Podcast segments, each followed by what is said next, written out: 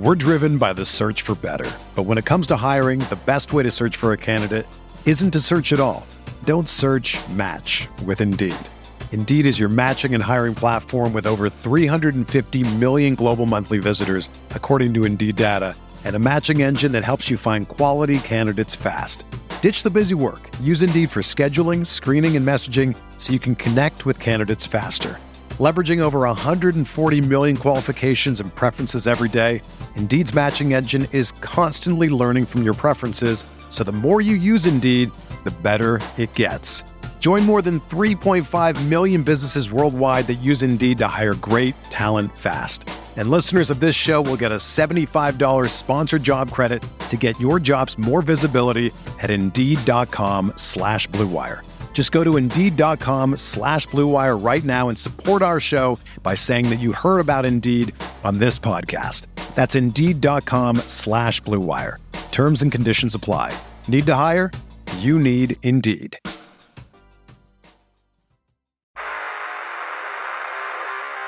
You don't want it. You don't need it, but you're going to get it anyway. The Kevin Sheehan Show. Here's Kevin. Tommy's here. I'm here. Uh, we're going to get to the news about Marty Hurney becoming Washington football team's new general manager. This show today brought to you by MyBookie.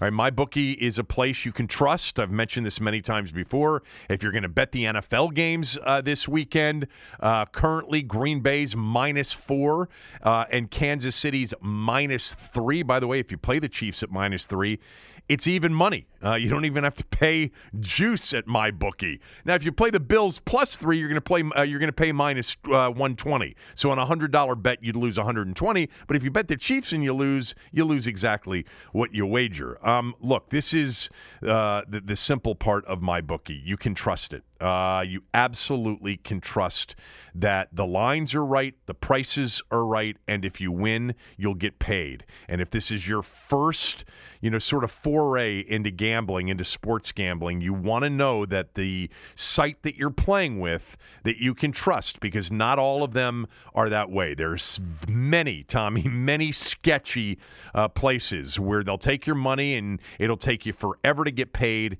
if you ever get paid. Go to mybookie.ag, use my promo code KevinDC, and they will match your deposit halfway up to $1,000. So if you deposit $1,000, they're going to give you an extra $500 to play with.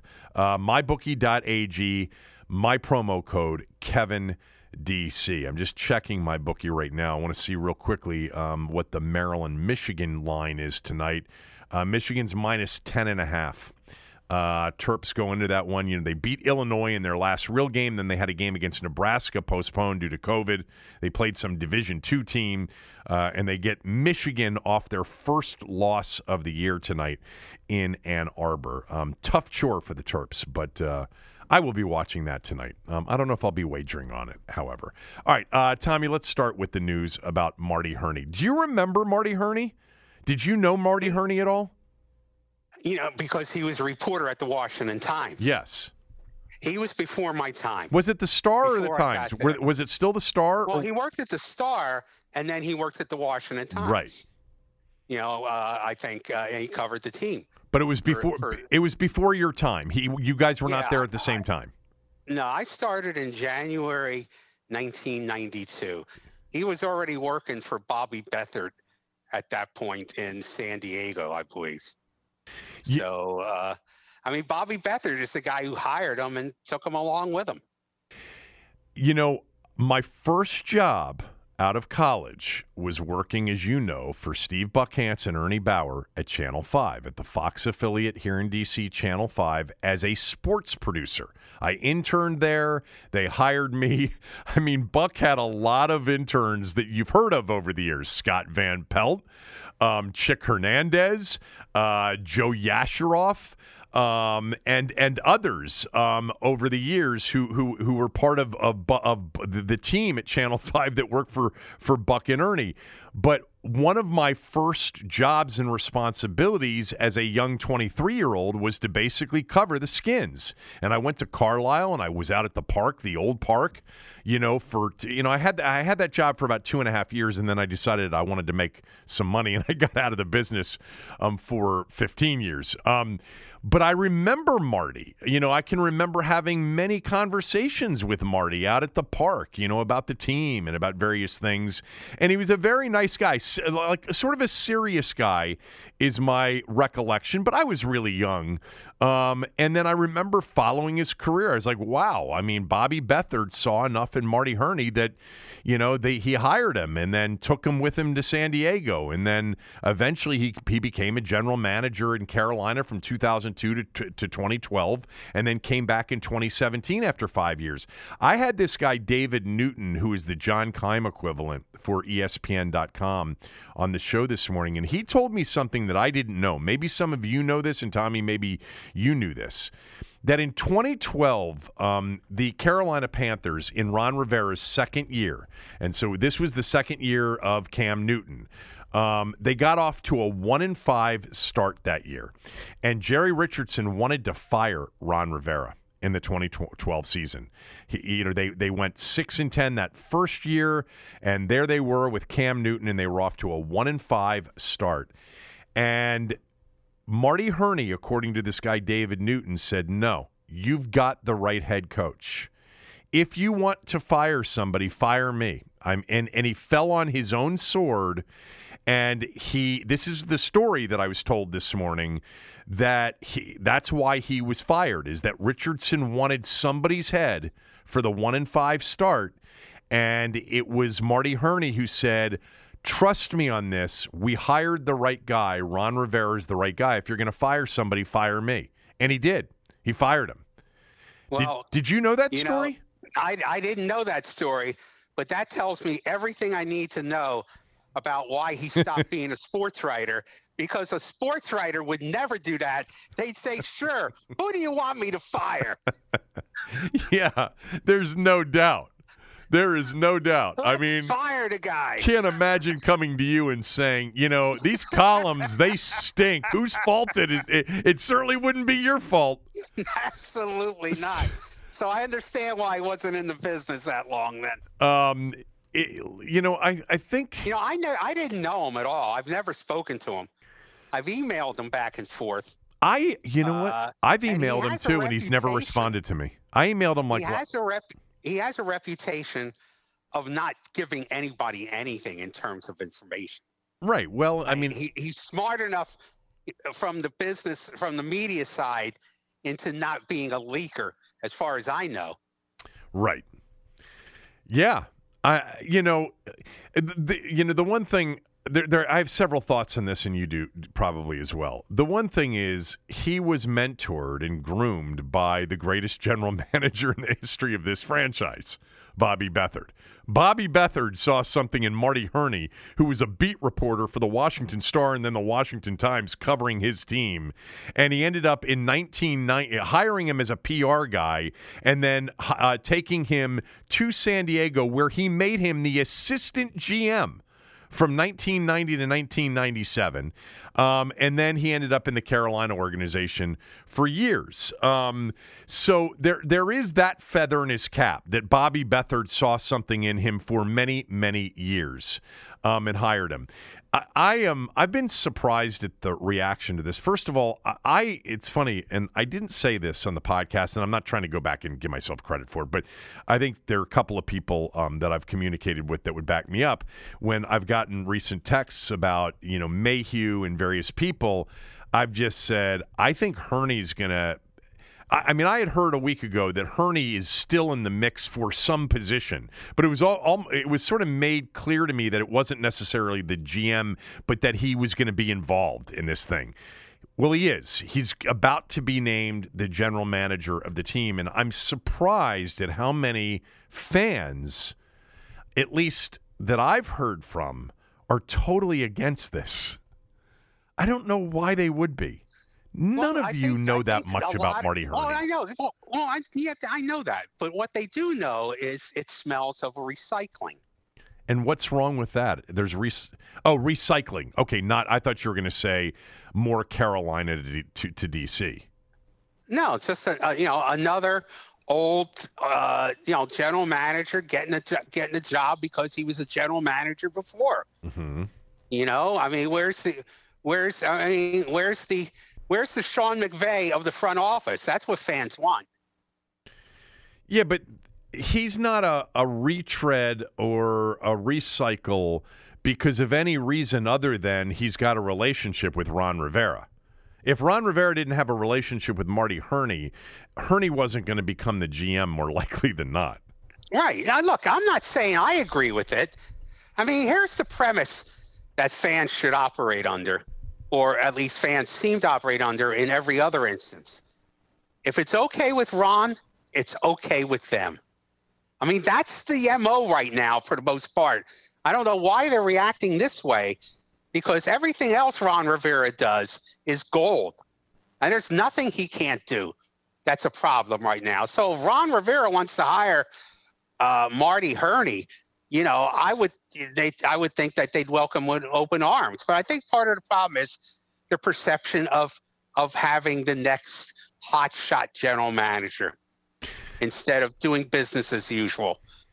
All right, so I'm going to agree with you on your your first thing. For me, the thing that the thing that fans should first of all be somewhat pleased with is that Ron's making the hire. This will be the first GM or GM equivalent hired by somebody other than Dan Snyder or Bruce Allen since Marty Schottenheimer hired John Schneider to be the VP of football ops when he was here in 2001. Schneider, the longtime GM in Seattle, um, became a longtime uh, uh, GM in Seattle. So the fact that, at least I believe, that this is Ron's decision is a good thing. Secondly, I have no, absolutely no problem with you know nepotism, defined family and or friends. Um, uh, I have no problem with Marty Hurney being a friend and being a former, uh, you know, uh, partner, if you will, with Marty Hurney, with him hiring comfort. Um, and and and and a known versus an unknown, you know, because of what you said. So far, Rivera's earned a certain level of trust here. You know, the Carolina to DC train has worked so far. Matsko, phenomenal offensive line coach. I mean, he got yes. he got a hell of a lot out of that group. Pete Hoener, the tight ends coach, hell of a lot out of that group. Sam Mills, hell of a lot of the defensive line. Now that that that area had talent. Zampese was good. Turner, I I think Turner proved to be an NFL offensive coordinator and maybe a yes, good one. Did. You're you know, right. You're Rob, right. Rob Rogers. So far, all of the complaints about the Carolina to Washington, you know, um, parade I mean, g- give me a complaint about it based on results so far that's legitimate. There isn't one. Um, I don't. Marty Hurney, we can go through his whole track record, okay? I mean, you can tell me, well, he's had a losing record. Okay, he has. You can tell me that he's only been to the playoffs four or five times as a general manager. That's true. Um, you can tell me about all the the misses and all the hits and everything else. Look, Ron Rivera believes in Marty Hurney. R- Ron Rivera is the right now has some pull in the organization. We don't know how long it'll last because I, I tweeted this out and and I I credited you that you know, any level of optimism, and I have some because Ron's been able to make this hire and because the Carolina to DC trains worked out so far. And he's earned some trust with me. And I've gone through Marty Hurney's record, and it's not that terrible. He's actually drafted, you know, more often than not, fairly well. Um, but it comes with your Surgeon General's warning. The only chance that this organization will have at sustained success, not the one off, is if football people get to make all of the football decisions. So that's never, ever a lock in this organization, as we know. And it probably won't happen. But at least for now, Ron Rivera is making all of the decisions. And this decision is his, not Dan Snyder's, or not Bruce Allen's, or not Vinny Cerrato's. Because those Now, are the people. in- that's this is. in- yeah, go ahead. go ahead. No, you go ahead. What's interesting is that uh, what was the situation Marty worked with, with in Carolina? Because he had a very, I'm sure, look, like the story you just described Yeah. about, you know, he wanted to fire the coach, and so Marty fell on his sword. You would think a smart owner would say, well, I'm not going to fire this guy. He, he, he's, I, I, I want a guy like this, this courageous to work for me. Well, he's So uh, worked you with Jerry Richardson. he wouldn't have. I know. So, but my point is, you would think that Jerry Richardson would not have then turned around and fired Marty. You know, based on on on what he said. I mean, I would look at a guy who says, "Don't fire him, fire me." I want to keep that guy. You know. Yeah, it's so, So- it would be so unusual for you to hear that. I know. So, but but but Jerry Richardson was a football guy. Okay, he played in the NFL, however briefly. Yeah. You know, and I'm sure, however warped he may have been, he thought he understood the game. You know, so that was a, an interesting, unique situation.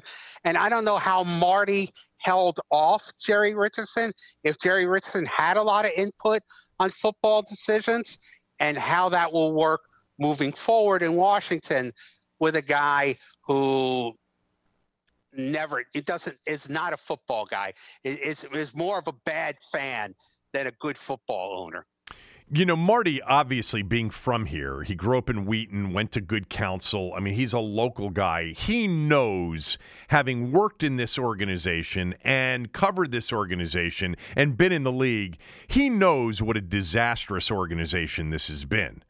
Like I'm wondering, and I I, I, uh, I failed to mention this earlier in the radio show, but I I wonder if Marty had to, I wonder if Ron had to convince Marty that it's okay. It's not what you think. I'm in charge. He's left me alone. Because if I'm going to take, uh, you know, a job as a general, if I'm a longtime GM in this league, look, he might be jumping at any opportunity. Maybe just once in and the money's great or whatever. But you don't want to take that job that you know you're going to be there on draft night with the owner walking into the room saying, "Hey, that's a cute little board you put together, uh, but that's not what we're going to do." Because You I, don't you think he had to get some assurance? I'm sure he and Ron. I mean, Marty knows enough to say to Ron. So what's the deal with this dude? Is he finally, you know, gloves off? Is he going to be the owner? What's the deal? Because it wouldn't surprise me at some point over the years if somebody even like Joe Gibbs reached out to Marty Hurney.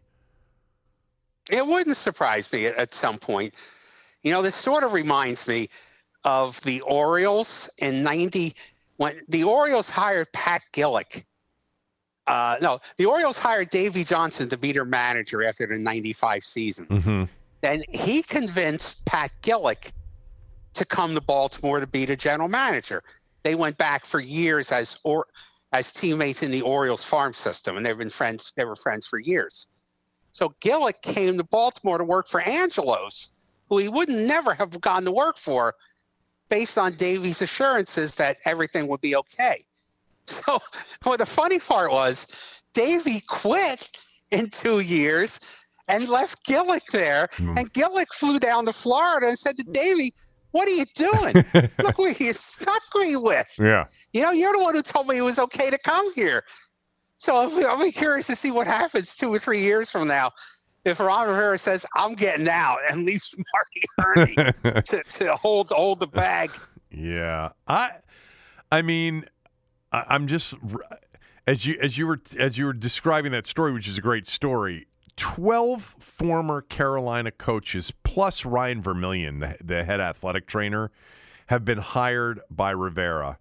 Um, and and they hired Rob Rogers and they hired Eric Stokes, who they uh, interviewed for this job, and they hired Donnie Warren. Let's not forget they brought Don Warren Yes. you Yes, know, from from Carolina. I don't I don't know Look, why. you can't complain about any of the Carolina. Look at the training staff. I mean, I don't know why people stay healthier some years than others, but you can't argue with the results. The training staff this year seem to have done a heck of a job keeping this team healthy. And I mean, cons- considering the cesspool that that would the perceived cesspool that they inherited Yeah. from the last training camp. I mean, you got to give them a really a lot of credit for what they've done. That was a Carolina hire, like you said. I just um I don't know, I think I think I'm conditioned after, you know, 21 years and really to be fair, 27 years of, you know, nearly 3 decades of just being um uh, an afterthought in the league, of being uh, one of the bottom feeders in the league, to taking crumbs um, because I'm so hungry. And Ron Rivera was more than crumbs to me. I thought it was a really good hire, um, as long as he's allowed to do his job. Um, and I'm looking at this and I'm thinking, you know, Ron sort of understands what fits right now with him. And so if you're against the Marty Hurney hire, you're sort of against Ron Rivera. Like you're you- you're you'd rather you'd rather upgrade from Rivera and move to another thing altogether. You're I I understand that it's right that there isn't Super Bowl history here. They've been to two. I mean, Marty Hurney was the general manager when they went with Jake Delhomme, with um, John Fox as the head coach in 2003 when they lost to the Patriots uh, in you know on a walk off field goal. 32 to 29. His team that he drafted essentially was the team that lost the Super Bowl to Denver, um, you know, during the 2015 season. Now Gettleman was the GM. If you go back and look at the Gettleman drafts versus the Hurney drafts, Hurney's drafts were much better. Gettleman's drafts actually weren't that good at all. Now apparently they didn't have a great cap situation under Hurney, um, but anyway. Um, I don't know, man. Like I look at it and I'm like, I'm happy that for now they have a good football coach, that he's been given the authority to run the football operation. And so far, his hires have worked out. So I'm not going to get bent out of shape that he's hiring a friend or he's hiring some somebody that makes him comfortable. Most people do that. A lot of people do that. Um, and that for now, it's not a much better situation organizationally than it's been in a long time because it is. I don't know how long that'll last, but I'm not going to nitpick the Marty Hurney hire. I am right now, big picture, thrilled that Ron Rivera is in charge, that everything he's done has pretty much worked out in terms of his hires so far. And I'm just going to sit back and watch and hope that he's left alone and the people that he's hired are left alone to run the football operation professionally, which, you know, is a major step up. And then we can go get Deshaun Watson and we can go win the Super Bowl. but I mean, you know, it's so much right now on January 19th, 2021. Do you know how much better a situation this is than Okay. two years ago? I know that. I know that. You're right. I know what you're going to tell me, and I'm you're, I'm not no, going to no, disagree. No, no, no, I'm not going to tell you that. Okay. No, because and and like part of the reaction to the Marty Hurney hire, negative reaction would be head scratching, because I've never seen a fan base bask in the glow of a seven and nine season like this one has done. I thought you were going to hit me with the Kyle Smith. You know, No. I've never seen a, a fan base so enamored with with somebody who you know hasn't produced a winning season yet. Um, by the way, on Kyle Smith, real quickly before we get to what you just said, I, I'm not so sure Kyle Smith's gone. I'll just leave it at that. He could be if he gets an obvious upgrade um, somewhere else. He's got a VP of, of, of player personnel title. I think that Ron Rivera does appreciate his evaluation talent, but just didn't think of him as a GM yet. And I think there are some other issues between Kyle and, and Ron as There's well. got to be. He There- never mentions his name. There, there, there definitely is. But just for now, and I'm not saying anything. I don't know anything for sure. This is a gut more than anything else. As you start to see the GM positions get filled around the league without Kyle Smith's being, you know, Kyle Smith, from my understanding, has not been sought out by another team to interview for a GM position. And that would be an elevated position from his current title. So he would be allowed to interview for that. So any, anyway, um, so yeah, so you're you've yes, you've seen fan bases more enamored than this one with seven and nine seasons. I can't recall one. I mean, I always felt I like mean- if they went eight and eight, that was pretty good. Um, the eight seven and one season ended disappointingly, but it was the second consecutive winning season for the first time in twenty years. I, think I I What's your point? What's your the point? euphoria. What's There your is point? no. I mean, th- there is no the Ron Rivera factor. It's so powerful. I don't understand why the, there would be such a, a pushback on Marty Hurney. It doesn't compute. I think it's a Kyle that. Smith thing. I think it's I think it's also, you know, in this day and age, people doing their own analysis of what Marty Hurney was in Carolina. And they see a guy with, you know, a very average uh, resume. You know, wins, losses, winning seasons, playoff seasons, etc. Again, to me, I'm going to trust in Ron. And I'm absolutely I do not have a problem at all with the Carolina parade to DC. Haven't had an issue with that from the beginning. I actually think there's great benefit in that. Look, Marty Schottenheimer did it in 2001. Joe Gibbs put the whole band back together in 2004. I mean, Buggs and Rennie Simmons and and the the whole deal. Um, and and by the way, hired his son as is Rivera's done, and Del Rio's son as well. I don't have a problem with that. You know, if it bottom line is if it doesn't work, we you, move on. But right now, this is such a better situation organizationally than they've been in in a long time, even with a seven and nine record. I do wonder though. I do wonder that if they didn't make the playoffs, let's just say Dallas was a 10 and 6 team and Washington went 9 and 7, if there would be this much trust, if the if Rivera would have earned what he's earned in my own mind and I think in the minds of many fans. Oh, I don't think there would be. I don't think there would be. I mean, it's the NFC title that gives it the glow. But that's NFC East coincidence. title. That's not achievement. That's luck. Well, I know that, but fans don't care about that. They're NFC East champions. It goes on the Wikipedia page when they list all the uh, division championships for Washington. There's another one now.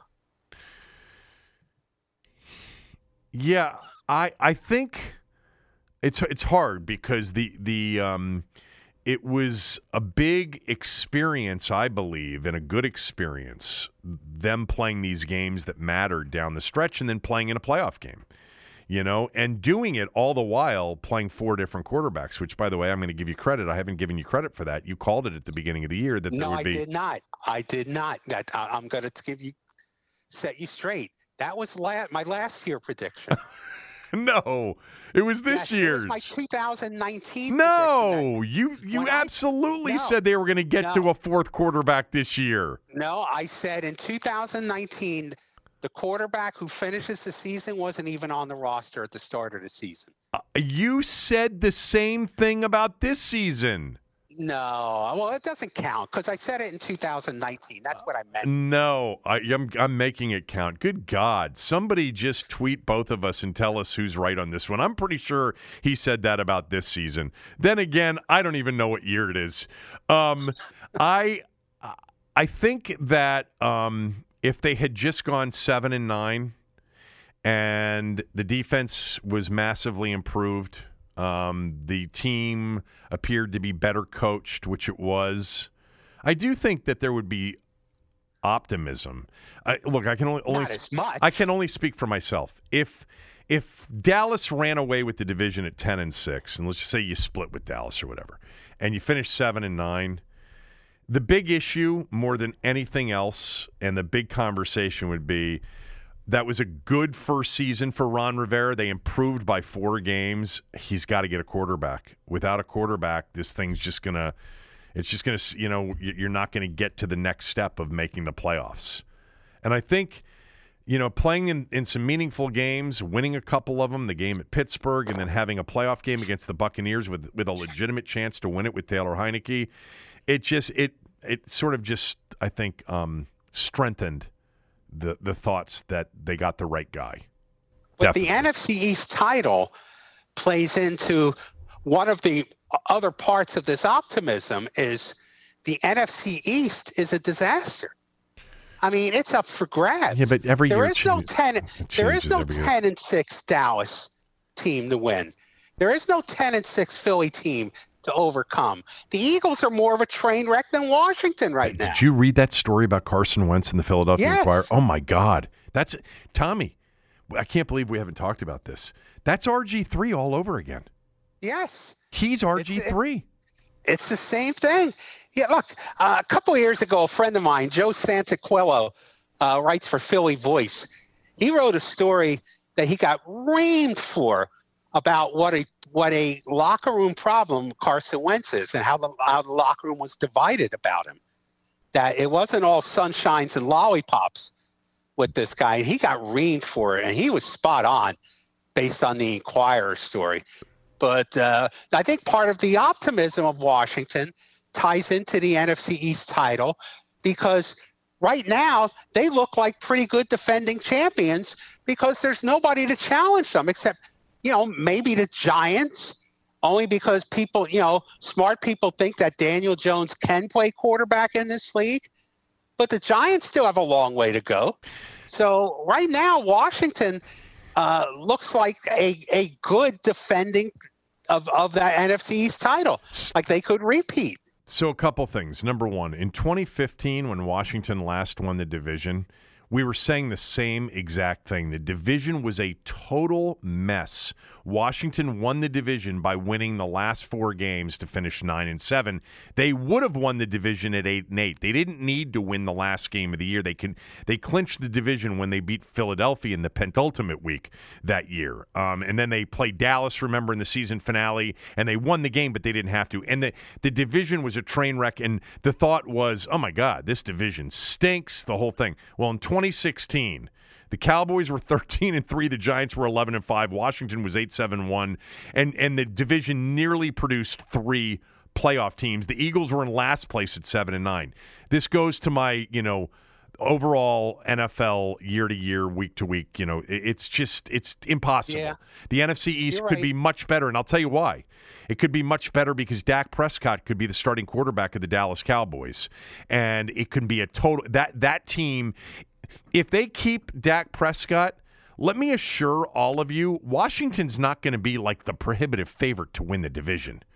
Dallas actually might be the favorite to win the division if Prescott comes Depending back. on, on who's playing quarterback for Washington. True, true. That that hundred percent. Which we're going to get to the Deshaun Watson and some of the other um, uh, conversations um, here in a moment. But I um. Uh, I've had many people tell me, tell me, you know, they're going to win the division next year because they're going to be better. They're going to be at least nine and seven, even if they don't fit, fix the quarterback. The division's terrible. I'm going to tell you right now that, that I haven't seen it, and I can look for it to see if it's out, but it probably won't be yet. But Dallas, Washington, and even the Giants, all three of those teams will be given lots of of preseason love as far as the division goes.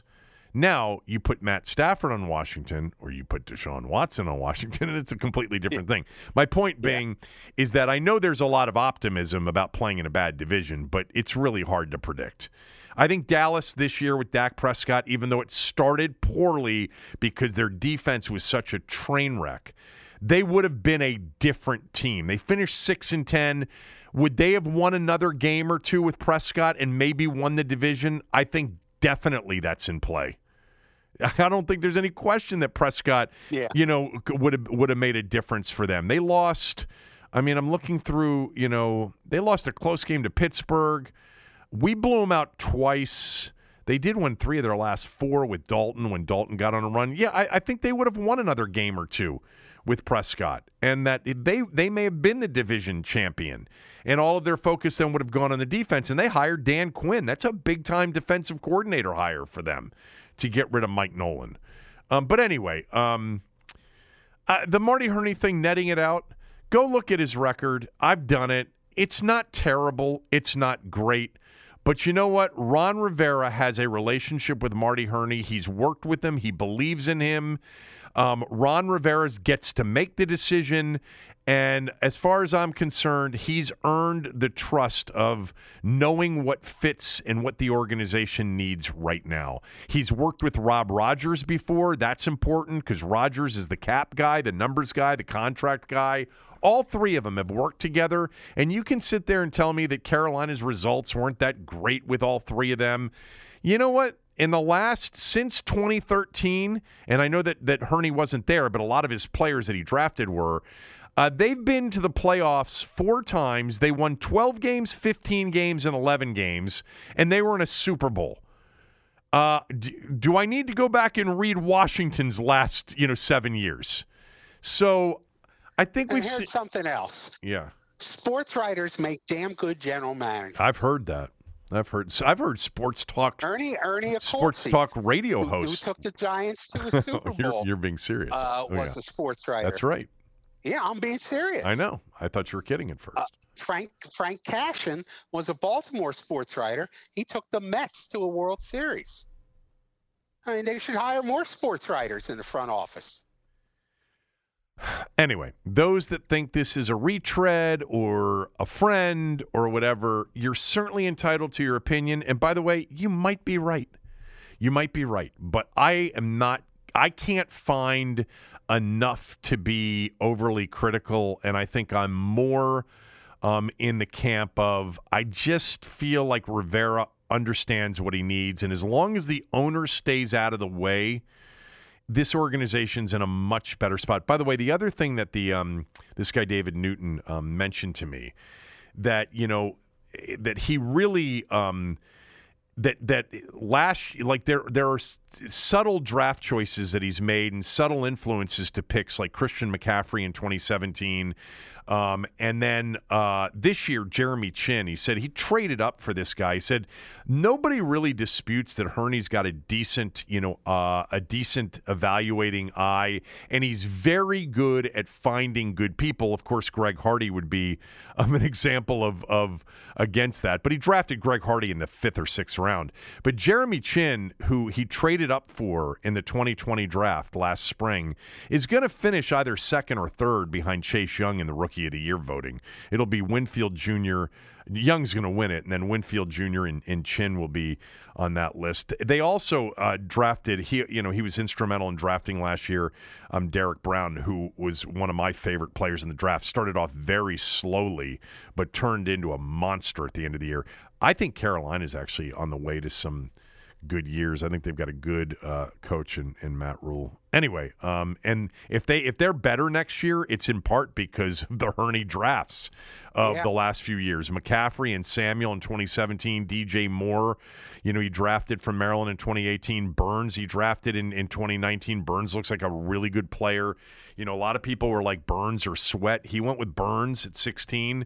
Um, Washington, uh, you know, obviously took Haskins, so he had his choice of Burns or Sweat. Um, Derrick Brown this year, along with uh, Gross Matos and uh, Jeremy Chinn, all significant contributors um, on Carolina's team uh, this year. Anyway, um, okay. Uh, I want to do the sports talk radio thing on Deshaun Watson, and then I want to get to your column um, from yesterday right after this word from one of our sponsors.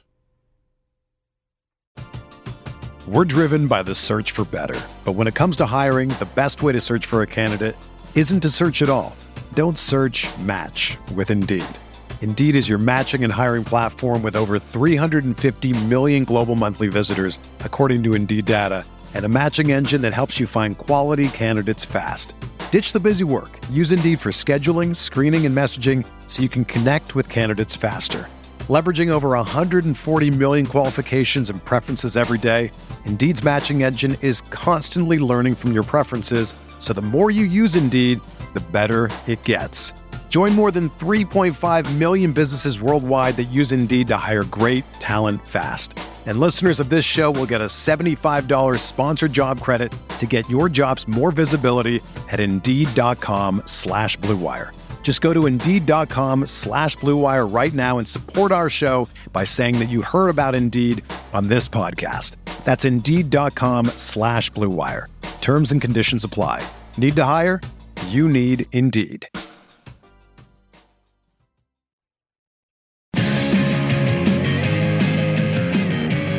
Did you want to weigh in at all on any of the playoff games from over the weekend? You don't have to. Um, but did you have any uh, thoughts on the four games or the two games that we're going to see this weekend? You can save your predictions for the Thursday show, but did you have anything Uh, on that? well, I mean, the two things uh, that struck me was uh, how the NFL has changed. Uh, five years ago, Deshaun Jackson would not have come out of that game with concussion protocol. And uh, DeSean Patrick Jackson? Mahomes, Deshaun Watson. I mean, not Deshaun Watson. Lamar Jackson. Lamar Jackson. Got it. Yeah. Lamar Jackson. Yeah. And uh, Patrick Mahomes may have gone back in the game five years ago Right. in Kansas City. I mean, so I mean, the, the, the concussion protocol really had an impact, particularly obviously with Mahomes, at least visually for me uh, this weekend. And the whole Ravens game turned on that interception from 10 to 10 to 17 to 3. Or at least 10 to 6, which would have kept him in the game. Yeah. Yeah, Cooley and I talked about Lamar Jackson a lot on the show yesterday. If you missed the show yesterday, Cooley and I went through each game. It was actually fun to do because there was a lot to the four games this weekend. So go back and listen to it if you didn't, um, especially in the Browns Chiefs game. Um, a lot of you disagreed with me, um, and that's fine on the Andy Reid decision. I, I, I again, let me just repeat. I thought it was a ballsy decision, and I think with Mahomes, you make that decision. I'm just telling you that from my standpoint, Cleveland's best chance to win the game was Kansas City snapping the ball on that fourth down. That if they had punted, that there wasn't much of a chance of them winning that game. Their best I agree chance with that. I agree with you. the best chance was to somehow have you know Chad Henne f up that you know throw to Tyreek Hill or something to go wrong and for Cleveland to take over with no timeouts with a minute to go at midfield. Anyway, um, uh, yeah, the concussion thing's really uh, it's so funny because you as a columnist and and I think. Don't you think sometimes that essentially the, the job you've had on radio and coming up with ideas for topics, by the way, more than one or two a week, you can come up with one or two a day, is similar to sort of, I mean, I know it is because you get a lot of, you've gotten a lot of your column ideas from the radio show or the, even, the, even the podcast over the years. What's your question? I don't get it. I was going to say that as you were sitting there describing the concussion thing, I just thought that sounds like a Tommy column. And yet, for me, all I care about w- were the games, and I didn't want to see Lamar Jackson come out if he wasn't really concussed. I just wanted to see him. I wanted to see the, the, the Ravens have the best chance of winning. Um, anyway, I don't I don't know where I, that's where I was going with it because it just reminded me of sort of I've seen you in action and I've seen you start to jot down notes after a conversation, and I know that you're thinking, ah, that's a good idea for a column. Well, you're right. You're right. And that would be a good idea for a column. But I'm only writing once a week these days. And uh, so, I mean, by the time I write my column for next Monday, it won't be about concussions, you know, a week and a half ago. But you're right. that That's a natural column. I, I'm not the only one. I'm sure there's lots of people who have written it. Are you allowed to put out your own column on a website, or it, it's got to be exclusive to the Times? No, I'm allowed to. I'm a contractor. I'm not an employee So why don't you put out more m- more work? because I don't work for free. well, I mean, put want out pay me? put. Uh, I'm not going to pay you to write a column. I don't think anybody else. Okay. I, I- don't think you could charge a subscriber fee for your column. It would be. you go. Uh, but I love reading your columns now that you're cutting and pasting and sending them to me. So why don't you talk about your column from yesterday? Okay. Well, when last week when Ron Rivera went on 106.7 a fan and said how he regretted uh, not creating more opportunities for quarterbacks uh, to take snaps. In other words, you know, have some sort of a competition uh, among the quarterbacks. I thought to myself, that's a pretty stunning admission for the head coach to make at the end of the year. I mean, for a veteran head coach to make this is not a guy who's like in his second and third year of being a head coach in the NFL. Uh, and it's a question that everybody would normally the one of the first questions in training camp of any camp that doesn't have a superstar quarterback is is there going to be a competition? Ron Rivera said multiple times from the day he was hired that there was going to be a quarterback competition. He said it the day he was hired. He said it the day they traded for Kyle Allen. He said it at the start of training camp that there be a competition. And then all of a sudden there wasn't one. Why? Why wasn't there one? Are you going to tell me that Dwayne Haskins outworked Alex Smith and Kyle Allen or knew the playbook better? Didn't you see the videos he was sending out all summer on Twitter? Yes, I know, I know, I know, I know. Him playing catch with Antonio Brown. Right. I know that was that, that was that was great stuff. So I mean, there's no that, something doesn't add up. You have the coach saying he wished he had a competition. Him saying oh, half the year that there that there was going to be a competition, and then there wasn't one. That doesn't compute. Okay, so what is your conclusion, counselor? Well, my conclusion is that the owner leaned on him and said, you know, I mean, you know, it's funny because Haskins. I mean, he made this comment when he named Haskins the, the starting quarterback.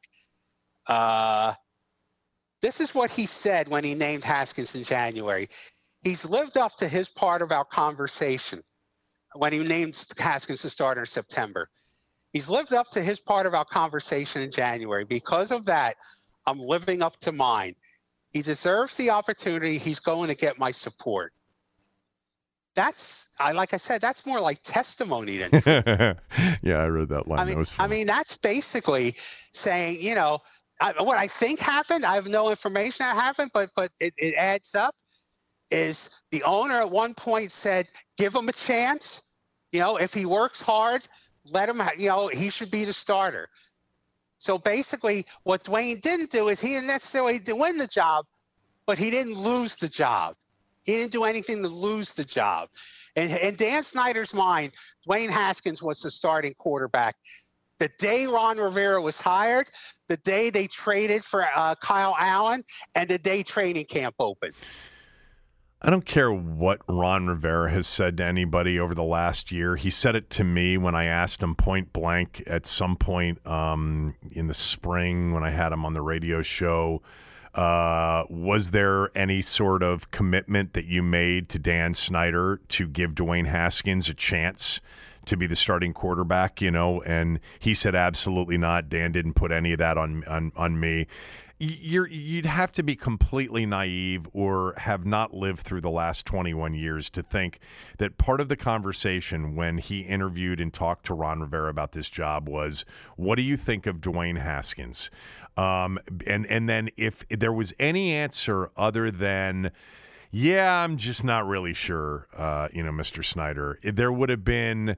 Oh, I think you're going to love him. I mean, he's such a good young kid. I really, really, the guy that I want to hire, I want, I want him to give. I want, I just really want Dwayne to get a chance. You're going to love him. You're going to absolutely love the kid. He's got such a great arm, and look, there's no way that that conversation didn't take place. Now, I, I guess it's possible that Ron Rivera just said, "Look, he'll get a chance." But I can't promise you anything. Um, that is, uh, you know, it's possible. And Rivera made a mistake. And by the way, it, he's he admitted it. You, you you didn't read the quote. He said, "I'm saying I made a mistake, and I'm owning up to it." About not having I, more people in a legitimate converse, uh, uh competition. But I don't think it was a mistake. So I think that's what he wanted to. He wanted to have the competition. Yes. I don't think it slipped his mind. Yeah, I, I, I, I really believe pandemic or no pandemic, and it it bothers me, but I'm gonna I'm gonna give you the flip side of this in a moment. I really felt all along that Rivera was going to have to give Haskins a chance and that Rivera would give Haskins a chance because 2020 was going to be a throwaway season anyway. It wasn't going to be a season where they, you know, were going to contend for anything. And it shouldn't have been. You know, at 7 and 9, which, you know, was an overachieving season, but they, you know, they were in this division that we talked about. Um, but the flip side to that is, like Marty Schottenheimer in 2001, he bailed quickly. You know, he didn't let this, you know, go on and linger and go on and on and on. Look, when he benched him at the end of September, I said this was a sham. This was a total sham. And several people who I know said, I think he really beat him out. I think he really beat out Kyle Allen. I go, okay. Yeah. Four games into it, he's bailing on a on a schedule like the one they have faced. No, he knew this from the moment he t- took the job. By the way, I, I I remembered this the other day, and I wrote it down, and I've not said this yet to you or Cooley. Gibbs was on radio with me last after the Rivera hire. And I remember asking him about Haskins. And he said, "Well, and this, you know, this is as close to being critical as Joe Gibbs can get." I remember you talked talking to me about this after listening to it. He said he's got to prove that he can lead and be a leader. And if he can't prove that, then it, it- they'll have to, you know, go somewhere else. Like Gibbs was basically saying, immature can't be a leader as much as Gibbs could. You know, Yes. so Gibbs and Rivera both knew that Haskins was not going to be the long-term future at quarterback. And my my my biggest criticism of that, I believe that to be true. My big and I think you believe that to be true. My biggest criticism is Rivera, like Shanahan and others. Now he got to dump him much faster um, than you know Mike got to get out of it, or even Jay got to get out of it. Not as quickly as Marty got to get out of, of Jeff George after you know uh, two starts. Um, this was four starts. But really, what would have been best for the organization would have been for Rivera to look Dan or Mr. Snyder in the eyes and say, he's not my guy. I don't believe in him. I've talked to many people about him. We have to change a culture, and part of changing that culture is we can't have people like Dwayne Haskins on the football team. You made a mistake if it was yours or your personnel people made a mistake in drafting him. I'm not going to keep him. And in fact, before we give him a chance, which will only prove my point, we're going to trade him and get as much as we can get for him right now. Because that would have been the best move for the organization. That- whether or not would have been. whether or not Kyle Allen right. Yeah, whether or You're not Ky- right when you said when you said uh, I think part of why he didn't push back so much was because this was considered a throwaway year, and I think he, if he's as smart as I think he is, he probably knew that Dwayne Haskins would expo- expose himself. Yeah, but the, but deci- the but it- decision would be made. You know, the decision would be easy to make then. That's that's my yeah. No, you just described exactly what I think he was thinking all along. Is Yeah. that? But I don't like that thinking. I, I much prefer the thinking of, look, you're the owner, but I haven't signed a contract yet, and I'm just telling you, I'm not wasting time. And putting him out on the field may expose him even more to where we won't get anything for him. Right now, Yeah, we might be able that's to deal happened. him for something. Like you got to be bold like that. And you know, he wasn't. That's it's a big that is a criticism I have of Ron Rivera's first year in the organization. Is that despite him saying, ah, the owner will see it and we're not going to the playoffs this year anyway, and you know, this will be part of the culture purge eventually. We'll move on from him at the end of the year. And Kyle is going to be the starter, and that's why we traded for Kyle. I would have much rather them said, no, let's do right now. We can trade him right now. Just like with Trent Williams, we can trade him right now rather than trying to prove some stupid point.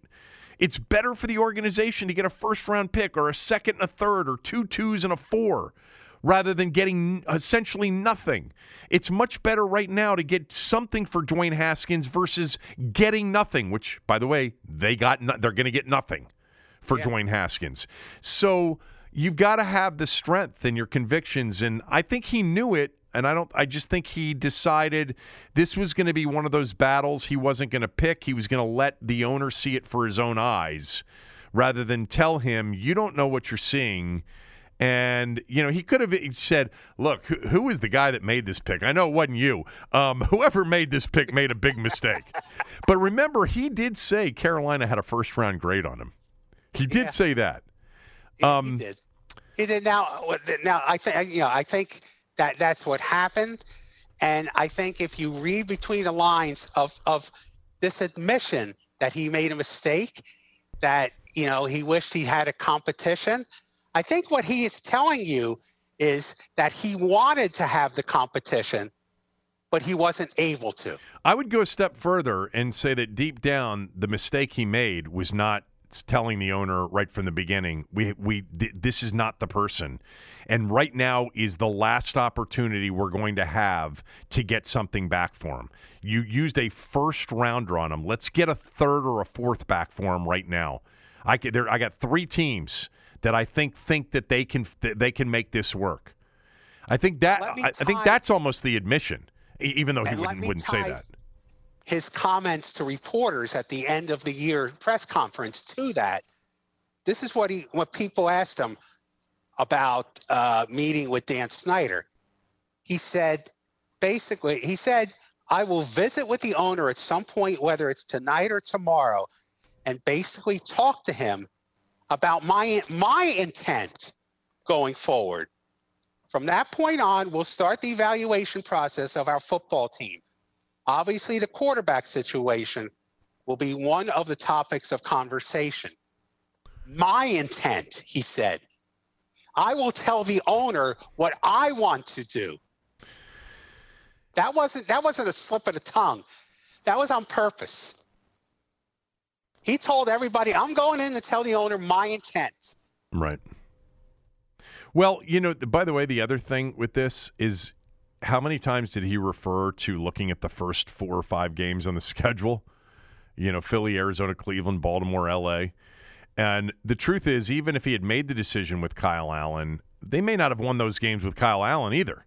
You know, so they may not have. So, and they won one of them. Actually, they won the opener. As it turns out, Philadelphia yeah. sucked. But the, um, I think he knew I mean, the bottom line is whether or not, you know, he succumbed to, you know, some level of quid pro quo on I'm going to give him a shot and you know I'll, I'll, I'll do that I'll do you a solid and I will give him a chance but you know and he may have said but if it, if he's not the right guy we're not going to we're not going to this isn't going to last long I just think he knew from the beginning that it wasn't the right guy. I think Gibbs I, knew when he told me he needs to prove that he can be a leader that he wasn't yeah. the right guy, um, and that um, they should have moved on him when they could have gotten something for him. That's what good organizations do. It's just like the Kirk Cousins thing, not to go back to that, but good organizations are able to see a little bit into the future and act before it gets super expensive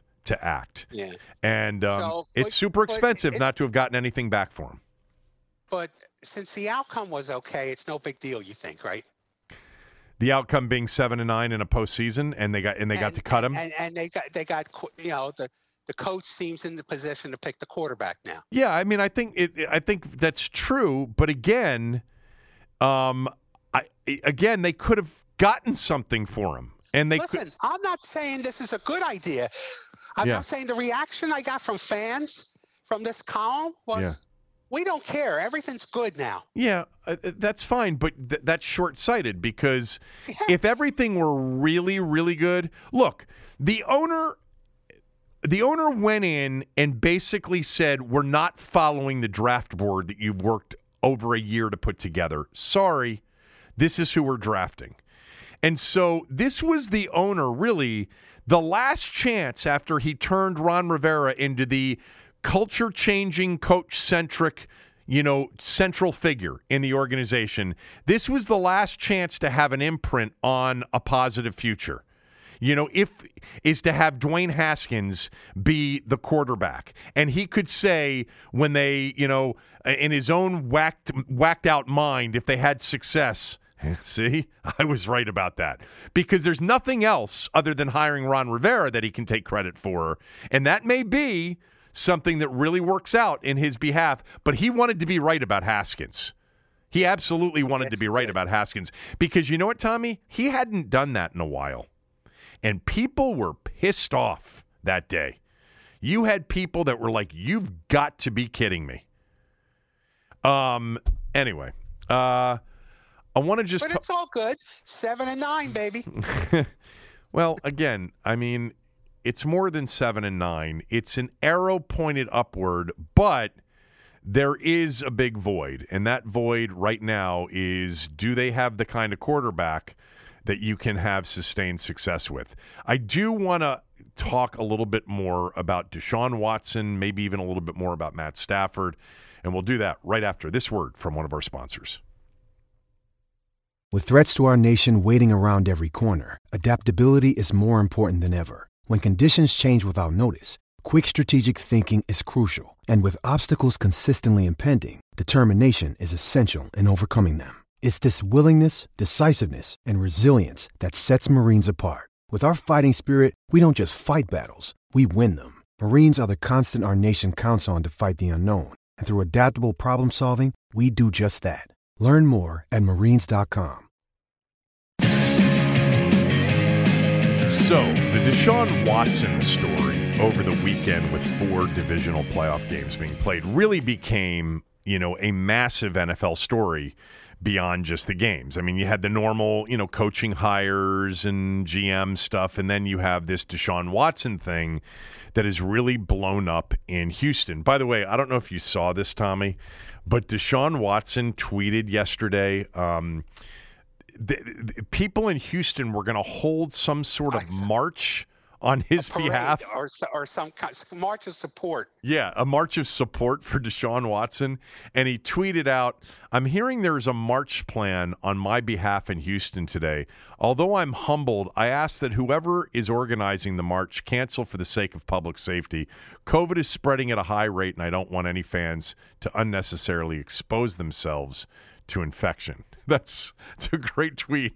And also, by the way, speaks a little bit to his humility. Like, I mean, I bet even without a COVID thing, he might be a little bit embarrassed about that. That's the way he strikes me anyway. Um, this is such a crazy situation. It's really unprecedented that a quarterback at 25 years old who is truly, you know, you could describe as elite – as an elite quarterback is a could be available. I don't think personally he will. I'm going to stick with that position, and I may be I may be wrong about this. Maybe it's going to get to a, a, situation that it's that it's so untenable that Houston says, you know what, we can trade him to Jacksonville and get Trevor Lawrence, or we can trade him to Miami and get Tua, and we can salvage this somehow. But you can't find a time in which a, an, a debatable top five elite quarterback at 25 years old, who was just signed to a $156 million deal less than a year ago with $110 million guaranteed, was on the trade block. It, you just, it doesn't happen. You're not able to just go out and trade for an elite quarterback. You have to. This will make this will make Washington fans feel good because this is what they like to do to feel good. Uh, here's another team that's an absolute disaster. They, that's an absolute train wreck right they now. They really are. The, the Texans are, are, are, a poisonous organization. That's the perception. Yeah. The perception is they're toxic. Uh, and, yeah. and, and and destructive, and that that's one of that's one of the main reasons why Deshaun Watson wants out and it, it's just remarkable uh, what, what's happened there. And you know what? Part of what triggered it, I, I you know, it was speaking of Marty Hurney, former PR guy, they fired their beloved PR director. I, have never met her. It was a woman. I oh my God, that's is. right, right, right, right. Well, but, oh, but I've never seen outcry, a reaction. I've never seen it. Yeah, who was that? Outcry from players. Yeah, about that was unbelievable. And I think that part has triggered all this. You, I think you, re- you really think that's what it is? Her name was Amy well, Palchich or something like that. Oh my God! This, this, happened in November, and I, you're right. I've never seen such an out. I didn't know who she was. I've I've never dealt with her. No. Um, no. I've never seen an outpouring by NFL media people more for. I mean, certainly wasn't that when Tony Wyllie left. you know, um, no, J.J. Watt went on Twitter. Yeah, and ripped it. Yeah. I mean, my God, most most guys, J.J. Watt stature, barely know the PR guys' names. so, um, so let me just. I'll, I'll start with this. I don't think it'll happen. I think the you know they can't trade him till the league calendar uh, league uh, year begins in March. I think over the next month and a half to two months or whatever it is, they'll figure this thing out. If I'm Houston, I got to figure it out. I- I'm sorry. You just, you have one. You're one of the teams that has one of the guys. that everybody tries to find, whether it's through the draft or whatever. And, and really, it's through the draft because all of the guys that are the elite guys were all drafted by the teams that they're playing for. All right, uh, uh, Pat Mahomes and Josh Allen, and um, obviously uh, Lamar Jackson, and uh, who am I forgetting from this weekend? Aaron Rodgers, Tom Brady. Um, you know, Drew Brees was like, you know, traded for, but he wasn't an elite quarterback at the time, although Nick Saban knew he was going to be. Um, imagine that. Imagine if Nick Saban had gotten his way and been able to, you know, okay the trade despite the medical on Drew Brees, and Drew Brees had become the, the quarterback in Miami, and Nick Saban stayed in Miami and never went to Alabama. Anyway, um, you you don't find these guys. Th- this guy is. I don't care where you have him ranked, whether it's three or six. It's no lower than seven. He is one of the true elite franchise guys at 25 years old. He's the guy, and I know they went 4 and 12 this year. Don't hit me with that. They're a terrible organization. Bill O'Brien got fired. They got all kinds of shit going on in the organization. He is one of those guys that, despite the team around him, is going to keep you with a chance over the next 10 years. You don't Look, trade those people. Ernie, of course, he told me once you want the kind of quarterback that when they get on the team bus, all the players look at this guy and say, he gives us a chance to win. He does every week, and he does every single, and absolutely he does. I mean that that's that's who that you want. You want a team who believes in their quarterback like that. Um, and you, you, it seems like the coaching hire for Houston is going to dictate the that organization's uh, future uh, not just be just beyond typical coaching. I mean, it, it seems like uh, there's going to be a lot of pressure for them to hire Eric B- Bieniemy. What's his name? Bieniemy. Bieniemy. Yeah. Bieniemy. Um, you know, w- Watson. Um, Watson's one of the guys. That's that's another debate. If you don't agree with that, you can make the case. But to me, Deshaun Watson is one of those guys. If you have him, you're going to have a chance at a long run of sustained success. You know. So if you believe that, then you're willing to trade almost anything for him. You got it. I'll get to that in a moment. Um, but I want to emphasize, I think Houston will figure this out. Number one. Um, number two, if they can't then I wouldn't trade him. I'm sorry. I just gave you the the biggest contract and it's not even a year old and you're going to play for me. And I apologize for giving you and setting an expectation level that you were going to have a much bigger voice in the hiring of a general manager and a head coach. That's a mistake. You know, it's not a mistake in my view, and I forget if you and I talked about this already. I would make sure that Deshaun Watson was kept up to date, maybe even sat down and met with three or four of the people we were considering as head coaches because he is the most important person on the roster. He is going to be the face and the leader of this organization from a football standpoint on the field among the players. And I do want to make sure it's a good fit between my quarterback, my elite quarterback, and the head coach. But I'm not going to set the expectation that he's going to have like a significant voice, and if he and he's going to have a, a thumbs up or thumbs down capability. And so they made a mistake there, even though I would have included him. Like I would have come to him and said, "Hey, um, we're talking to some people, and I want you to sit down and and." I want you. I want you. Just tell me what you think about Eric Bieniemy. Tell me what you think about uh, Josh McDaniels. T- tell me what you think about uh, Todd Bowles. Anybody that they've brought in. Um, and, you know, without setting the expectation, that would have been maybe received differently. Or maybe he already was soured on, you know, Bill O'Brien trading away DeAndre Hopkins and some of the terrible trades that the organization's made here in the last couple of years. But if I were, I wouldn't trade him. I would say, sorry, after trying to make it work out and trying to make it less confrontational and trying to you know give him some of the some of what he's looking for and compromise to a certain degree but i would make it very clear to him i'm not trading you. I just i can't trade you. I can't guarantee that i'll ever be able to replace you And to me, the cha- if I trade you, I could be making a much bigger mistake than any of the mistakes that have been made over the over the last two years because of how good you are and how important the position is. So if you want to hold out, you can hold out, but I'm not trading you. I would be very firm on that if I were Houston.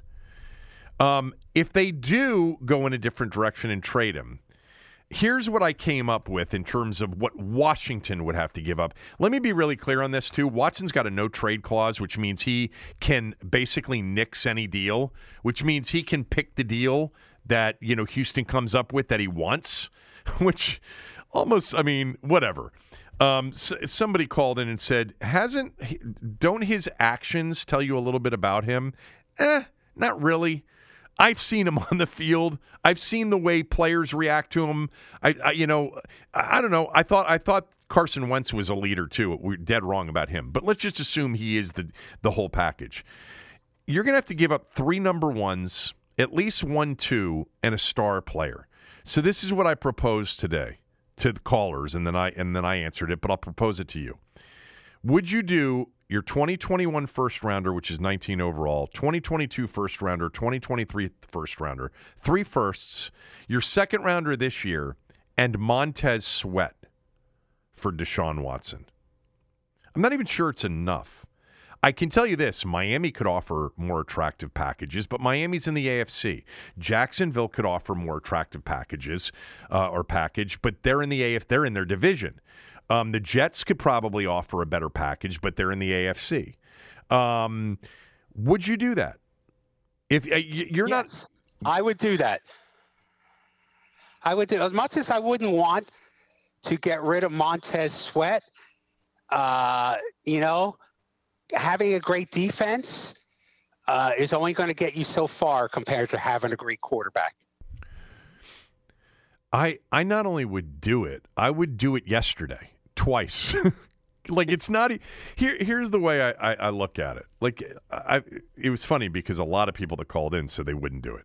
They said, "Well, I, I'd throw in Jon Allen." Well, I didn't put Jon Allen in there because I think everybody would do it. And by the way, I like Jon Allen a lot as a player. But you know, part of it is the fact that you're going to have to pay him here shortly, and Montez Sweat's probably more of an impact player. I mean, you've got to include McLaurin, Sweat, or Chase Young into the conversation to make you hurt a little bit by doing it, or at least it wouldn't hurt me at all. Now, I, I don't want. There's one player on the roster that I really wouldn't want to see traded if you told me I get an elite quarterback back, I think I'd probably do it. But I really would say Chase Young is off the list. Um, we're not trading him because I do think that Chase Young has the potential to be a top two or three player at his position and be a great, you know, havoc wreaking, game influencing defensive player. Um, in the same way that Khalil Mack and Fletcher Cox and Aaron Donald and Von Miller and others have been in recent years. But that position doesn't impact a game more than the quarterback position. So if I can get a top seven or six quarterback over a top two defensive player, I would take the quarterback. But on the trade that I proposed, I would do it so quickly, wouldn't even think about it. And here's the thing, Tommy, and this is the best way to describe it.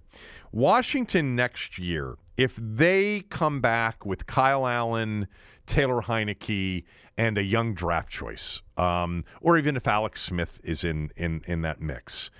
Uh, they will be predicted potentially to win the division, but they'll be way down the list in terms of like true NFC contenders. Yeah. Um, they may not even be picked to win the division if Dak Prescott comes back to Dallas. Um, if Deshaun Watson were on the team, minus three firsts, next year's uh, first and second included, and Montez Sweat, they would be one of the three teams in the NFC predicted to go to the Super Bowl. Let, let me just make sure everybody understands how Vegas and handicappers would view it.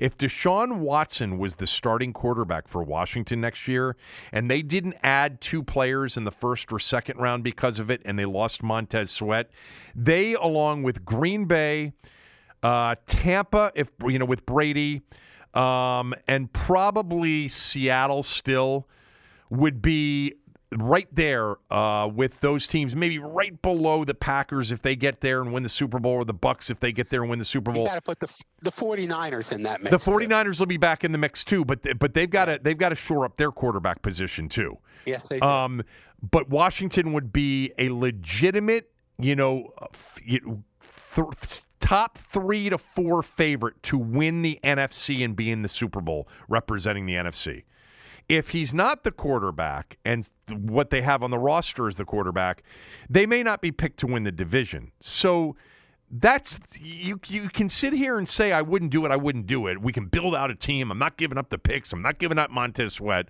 Okay. You can, without you know, or, or maybe your answer is i will give Detroit a first and a fourth for Matt Stafford, and by the way, that's going to increase their chances too in the NFC. People will perceive that to be good, and and that's a good alternative. But if your alternative is just to hold on to everything and go with what you got, your chances aren't nearly as good as having that position taken care of, unless you really believe in Taylor Heinicke or Kyle Allen as the answer. Um, and I, and I might want to point out there was not, except for when people got hurt in this, this weekend, there was not a Taylor Heinicke playing this weekend in the NFL playoffs. Not one. Right. But I pointed this out to Cooley yesterday um, because you, you can just continue to, like, of course, it's Rodgers, Brady, and Josh Allen Mahomes. It's the top three MVP vote getters and the greatest of all time. But Last year in this weekend, Ryan Tannehill and Jimmy Garoppolo were starting quarterbacks. And the year before in this upcoming weekend, Jared Goff was a starting quarterback. Yeah, and in 2017 point is, my point is Jared Goff was a number 1 pick. Uh, yeah, but he's not a good but he's not an elite quarterback. But that doesn't matter. I mean, no, guys off the street. Okay, well, um, not playing in the NFL playoffs. Okay, well, t- in 2017, Nick Foles, Case Keenum, and Blake Bortles were starting quarterbacks going into this weekend. So, uh, look, I think you can, like Jacksonville did, like Minnesota that year did, like Philadelphia did that year, you can hit the inside straight. What you're not going to have without a quarterback, without a legit franchise quarterback is you're not going to have a chance at a long run of, you know, going into every year knowing that more likely than not, we're going to win nine plus games and be in the playoffs. Because that's what Brady's provided. That's what Rodgers has provided. That's what Josh Allen, I really believe, is going to provide. That's what Patrick Mahomes is going to provide. Look, the, the guy that we were just talking about all right, Deshaun Watson. If you go back, uh, this is by memory now, so I got to I got to do this. They started off really strong his rookie year. Uh, he had a great start to the season, and then he got hurt and he was out the rest of the year. Okay, and they did not go to the playoffs, but they went to the playoffs in 2018. They went to the playoffs in 2019. Remember last year, they they they came back and beat Buffalo in the playoff game, and they were up 24 nothing at Arrowhead against the Chiefs. And then this year was a fall apart season because you know they traded you know their second best player and the coach was it, it, the whole thing. The funny thing is they were in so many of those games that they lost this year against good teams. You know they had a yeah. chance to beat pittsburgh early when pittsburgh was playing well. They blew a lead and lost in overtime to the titans. Um, i'm just thinking out loud. They had a chance to beat cleveland. Um, they, they, they, they, he was the one that kept them competitive all year long. But anyway, I would do it. I wouldn't even think twice about it, but I don't think it's even remotely a possibility. Like, even if Houston does get to the point where they're like, okay, we'll do this, there are more attractive trade partners than Washington. Yeah, I agree, but I would do it too. I'm with you on that. Okay. Um, Before we go, let's just, I want to weigh in on, on Jon Lester. I want quick. you to right after this word from one of our sponsors.